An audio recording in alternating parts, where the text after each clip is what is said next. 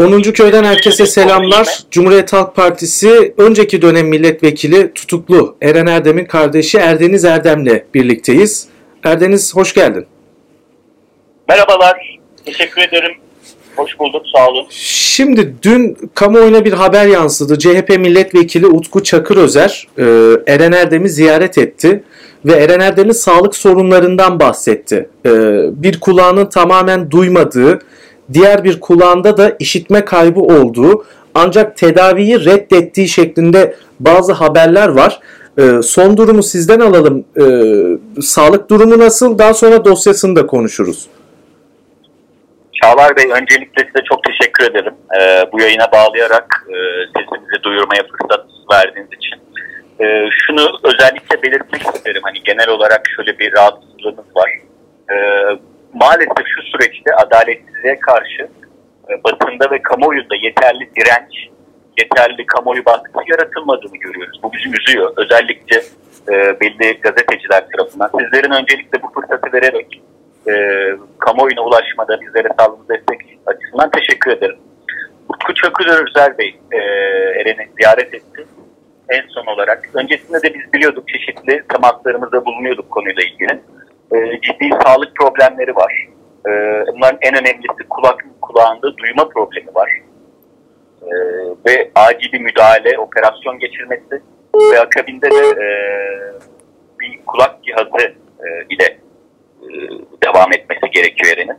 Ancak e, sağlık e, kurumlarına götürülürken kelepçeli, yoğun jandarma eşliğinde ve tabutluk ismi verilen bir araçla götürülmesi e, gerektiği için Eren bunu kabul etmiyor. Çünkü psikolojik olarak burada çok kötü olduğunu, rahatsız olduğunu ve insanların dışarıya mesela dış devlet hastanesine çıkınca kelepçelerle böyle etrafı jandarmalarla hani e, rahatsız bir durumda olacağını evet. düşünüyor. Yani rahatsız edici Bunlar, bakışlardan çek e, açıkçası hani çekiniyor. Yani yani bu onu huzursuz ediyor. Bu sebeple maalesef ki tıbbi müdahaleyi reddediyor.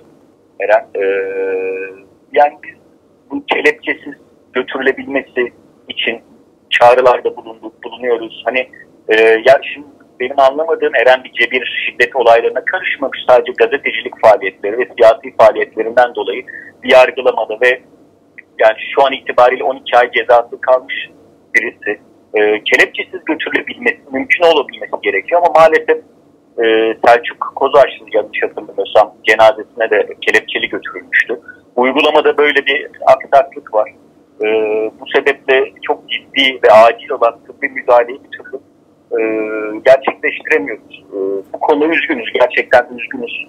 E, gerekli yap, yani gerekli düzenlemelerin bir an önce yapılmasını, e, adalet sistemimizden, kamuoyunun vicdanına bırakarak kamuoyu baskısıyla oluşmasını talep ediyoruz. Evet. Böyle bir durumdayız gerçekten.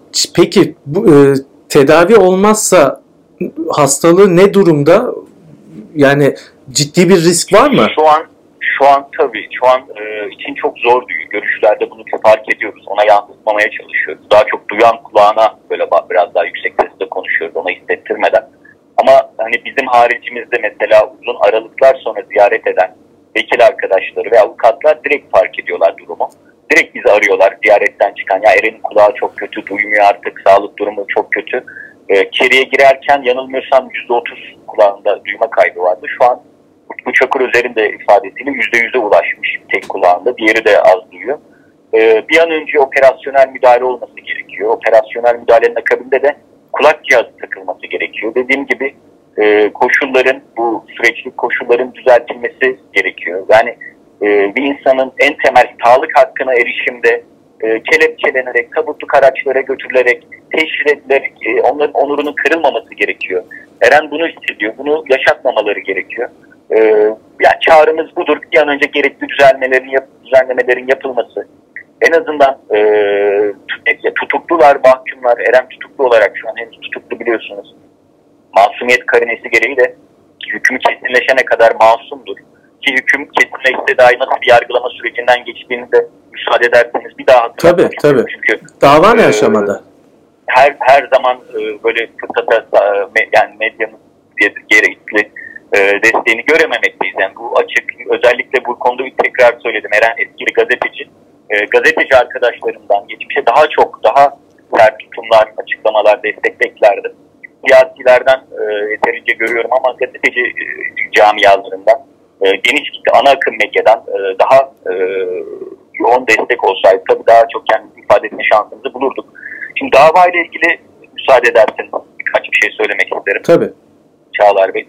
Şimdi biliyorsunuz öncelikle şunu tekrar hatırlatıyorum. İsrarla hatırlatmakta fayda var. Eren 2011 yılında Nur Şuvet'in isimli bir kitabı kaleme almış birisi.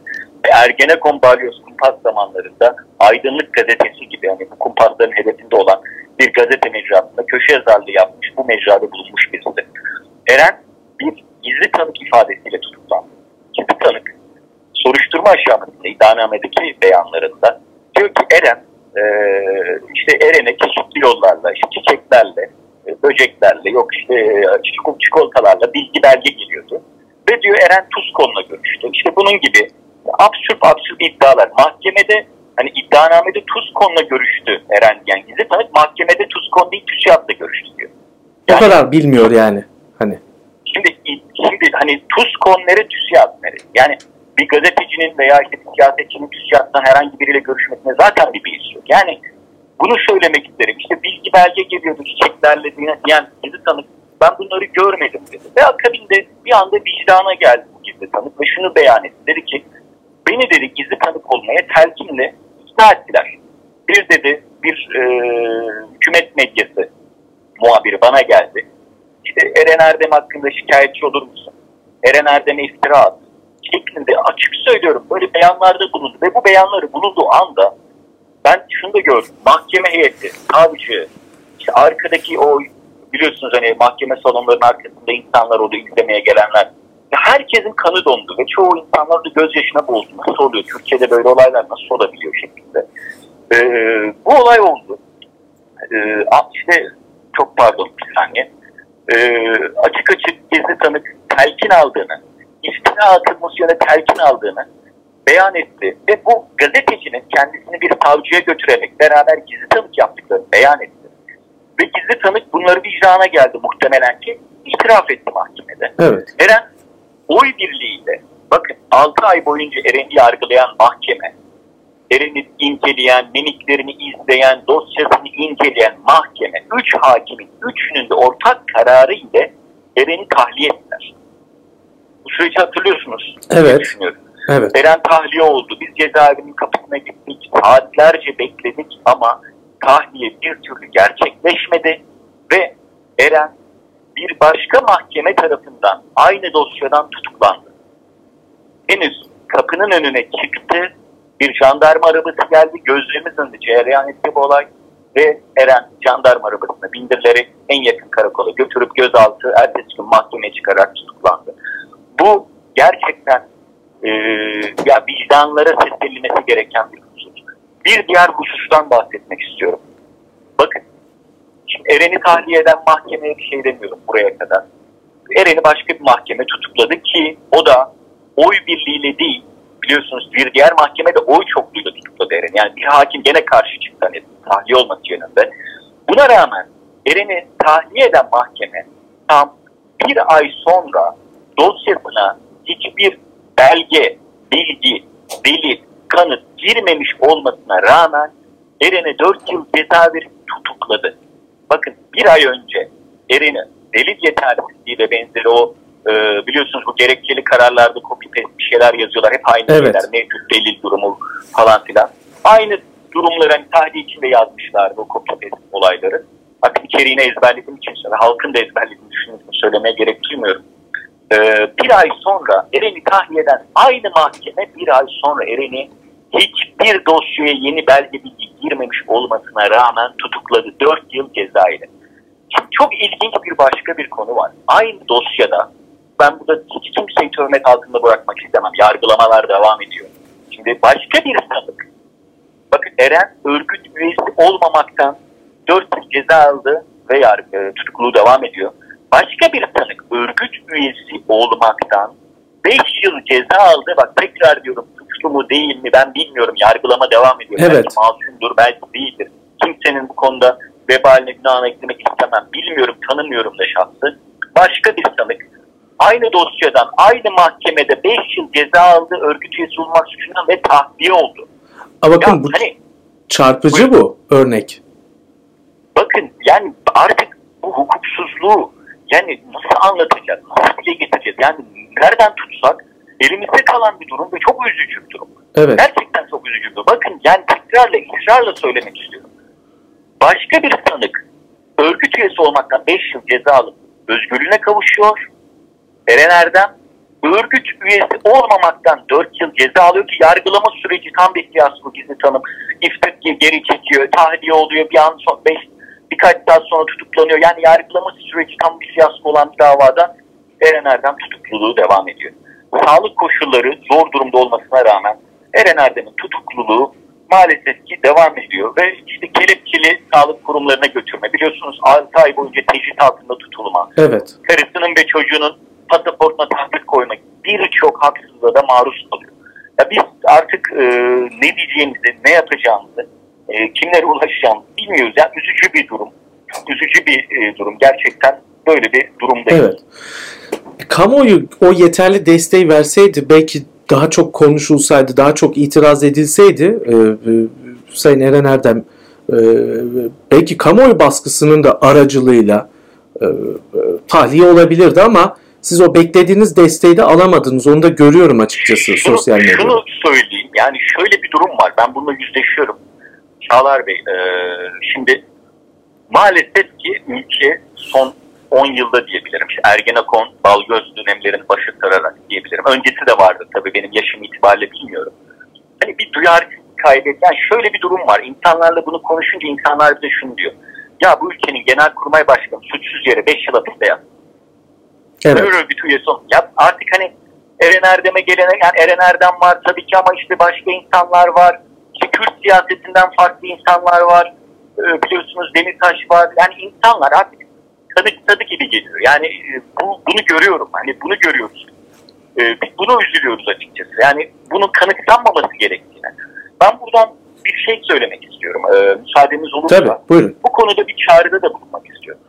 Şimdi efendim e, Çağlar Bey, ülkemizde bir mevcut fiili bir demokrasi bloğu oluştu. Bunu görüyoruz artık. Ee, işte CHP'nin, İyi Parti'nin, HDP'nin, Saadet Partisi'nin bir kısmı yani ben şuna da inanıyorum. AK Partili ve MHP'li de birçok insanın e, da bence desteğiyle bir fiili bir demokrasi bloğu oluştu. Buradan benim çağrım şudur. Bir adalet bloğu da oluşturulmuş. Toplumdaki bütün siyasi yani kamuoyu vicdanında tam olarak oturmayan bakın hangi görüşten olursa olsun ben bunu aslında Eren'in düşünerek Eren olsaydı muhtemelen böyle yapardı diye düşünerek söylüyorum. Ne demek istiyorum? Şunu demek istiyorum. Bir Alparslan Kuytul var biliyorsunuz. Evet. Çok farklı görüşten, çok farklı e, düşünceden, siyasetten birisi. Mesela o da tahliye oldu. Yanlış hatırlamıyorsam. E, bir gün sonra gene tutuklandı. Evet. Yani Eren'e olan... A- aynı şeyleri yaşadı o da. O da abuk subuk gerekçelerle tutuklandı. aynısı oldu. Başka kimselere... Şimdi bakıyorsunuz... Demirtaş farklı, mesela hani HDP'li siyasetçiler. Siyasi görüşlerden insanlar. Çok farklı ama ben şunu çağrısını yapıyorum. Bütün bu konudaki duyarlılığı olan basına, siyasetçilere, e, ben burada bu çağrıyı kısıtlamak da istemiyorum. AK Partililere, MHP'lilere, ülkücülere, Kürt siyasetine, HDP'lilere, Vatan Partisi'ne, CHP'ye, hepsine bakın bu senin benim adamım diye ayrıştırmadan bütün adalet bekleyenler açısından bir adalet bloğu da oluşturulmalıdır. Yani her şey olmadan önce bütün ideolojileri savunan muhafazakar olabilirsiniz, Atatürkçü olabilirsiniz. Ben şahsen Atatürkçü biriyim ben. Buna inanan, ben böyle yetişen, küçüklüğümden böyle aile görüşüm bu olan biriyim. Ben diyorum ki Alparslan Kuşul için de ses verilmelidir. Eren Erdem için de, Sol Selçuk Kozakili için de, Kürt siyaseti için de. Bakın Ergenekon, Balyoz kumpasında neler yaşandı, ne acılar çekildi. Bizler ne üzüntüler yaşadık. Herkes için, herkesin katıldığı bir adalet bile oluşturulmalı. Evet. Gerek sivil toplum, gerek siyasiler, hepsi bu işin altına elini koymalıdır diyorum. Ee, ve ayrım gözetmeden tekrar bunu vurgulamak istiyorum. Senin adamın, benim adamım, senin siyasetçin, senin görüşünden, benim görüşümden denmeden bu şekilde yani başa dönersem neden bu insanlar tahliye ediliyor? Ya tahliye ediliyorsa bu adamlar suçluysa neden tahliye ediliyor? Bu adamlar suçsuzsa tahliye ediliyorsa neden tutuklanıyor? Değil mi? Hani neden tekrar tutuklanıyor? Yani bunu akıllı, vicdanla, mantıkla, hukukla bir açıklaması olabilir mi Çağlar evet, Bey? Yok mümkün değil ve buna benzer evet belki binlerce örnek var. Toplumun genelinden bir ses çıkması gerekiyor. Bu anlamda bir talep oluşması gerekiyor. Toplum biraz önce söylediğiniz gibi bu konulara o kadar duyarsız kaldı ki senelerce e, binlerce on binlerce insan cezaevine girdi çıktı e, böyle sudan sebeplerle yattı ve herkes normalleştirdi. E, ve şöyle söylediler ya bu dönem böyle hadi bedel ödüyorsunuz. E, bu bedeli ödeyin. Bu gözle bu mantıkla yaklaştılar. Çağlar Bey. Çağlar Bey e, Türkan Saylan'ın kapısına dayanıldığında kanser hastası iki hatırlıyorsunuz değil mi? Evet Ergenekon süreci. Küçüktüm. Ben de öyle liseye gidiyordum. E, bunu televizyondan izlediğimde o zamanlar öğrenciydim. Yani gözümüz böyle yaşarmadı. Doğru evet. bugün aynısını bakıyorum Sırrı Süreyya Önder'in kızı mektup yayınlamış. Evet. Ya şimdi bakıyorum hani çok zıt insanlar olabilirler. Farklı görüşler olabilirler. Bakın ben bir yıldır cezaevinde haksız, hukuksuz olarak cezaevinde tutul, alıkonulan Eren Erdem'in kardeşi olarak söyleniyorum. Yani acıları yarıştırmamak gerekiyor. Bir adalet bloğu oluşması gerekiyor. İvedilik oluşması gerekiyor. Ben bunu mümkünse bakın bir bayram yaklaşıyor. Ben farklı inançlarda insanlar olabiliriz. Aleviyiz, Sünniyiz değil mi? İşte farklı mezhepler, farklı dinler olabilir ama bir geleneğimiz var. Hepimiz farklı mezhep inançlarda olsak dahi bayramları böyle ortak kutlarız. Milli bayramlarımızı değil mi? Dini bayramlarımızı. Ya evet. bu bayramda, bu bayramda bunlar artık bu adalet bile oluşsun. Bu siyasi yargılamalar, siyasi yargılamalar bunlar son bulsun istiyoruz. Biz hani hiçbir yere ben kim de tutmuyorum. Hiçbir kimseyi suçlamıyorum da. Ne işte bu olaylara sebep olanları ben suçlamak da istemiyorum. Ben istiyorum ki geçmişi kan davası bırakılsın. Biz ailesi olarak bunu istiyoruz. Evet. Bir an önce, bir an önce, bir an önce adalet temelinde buluşalım. Farklı görüşte olmaya devam edelim. Farklı birbirimizi eleştirmeye devam edelim ama bir an önce adaletin tesis açısından bir şeyler yapılmalı diyorum. Bu, bu konuda ben çağrımı yapıyorum. Lütfen, lütfen bu konuda duyarlı olan e, basın emekçileri, siyasetler bir şeyler bir harekete geçsin. Diğer mağdur yakınları olabilir, siyasi, siyasi tutukluların yakınları olabilir. Bunlar da söz söyleyebilir. Bu umu, umuyorum ki bu evet. çağrımız karşılıksız kalmaz ve devamı gelir diye ümit ediyorum. Çok teşekkür Dediğim ediyorum. Gibi, kin, kin tutarak olmaz bu süreç.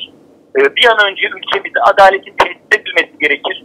Ee, yargılamaların, hukuksuz yargılamaların son bulması gerekir diyorum. Size de özellikle tekrardan bu söz hakkını verdiğiniz için teşekkür ederim. Ne demek her zaman e, Eren Erdem bırakın benim de arkadaşım, yakın arkadaşım, e, arkadaşım olmayı cezaevindeki mevcut durumu mesleki faaliyetinden dolayı cezalandırılan bir meslektaşım olarak da e, bir siyasetçi olarak da eski bir milletvekili e, yaptığı, izlediği siyaset yüzünden de ayrıca cezalandırıldığını düşünüyorum.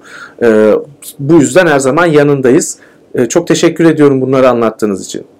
Ben teşekkür ederim. İyi günler dilerim. Teşekkürler. Eren Erdem'in kardeşi Erdeniz Erdem'le birlikteydik. Ee, bakın anlattıkları korkunç mahkemelerin, yargılamaların hali ortada ve bu konuda gerçekten bir kamuoyu oluşması gerekiyor. Ee, bu programı mümkün olduğunca herkese dinletmeye, izlettirmeye çalışın. Şimdilik hoşçakalın.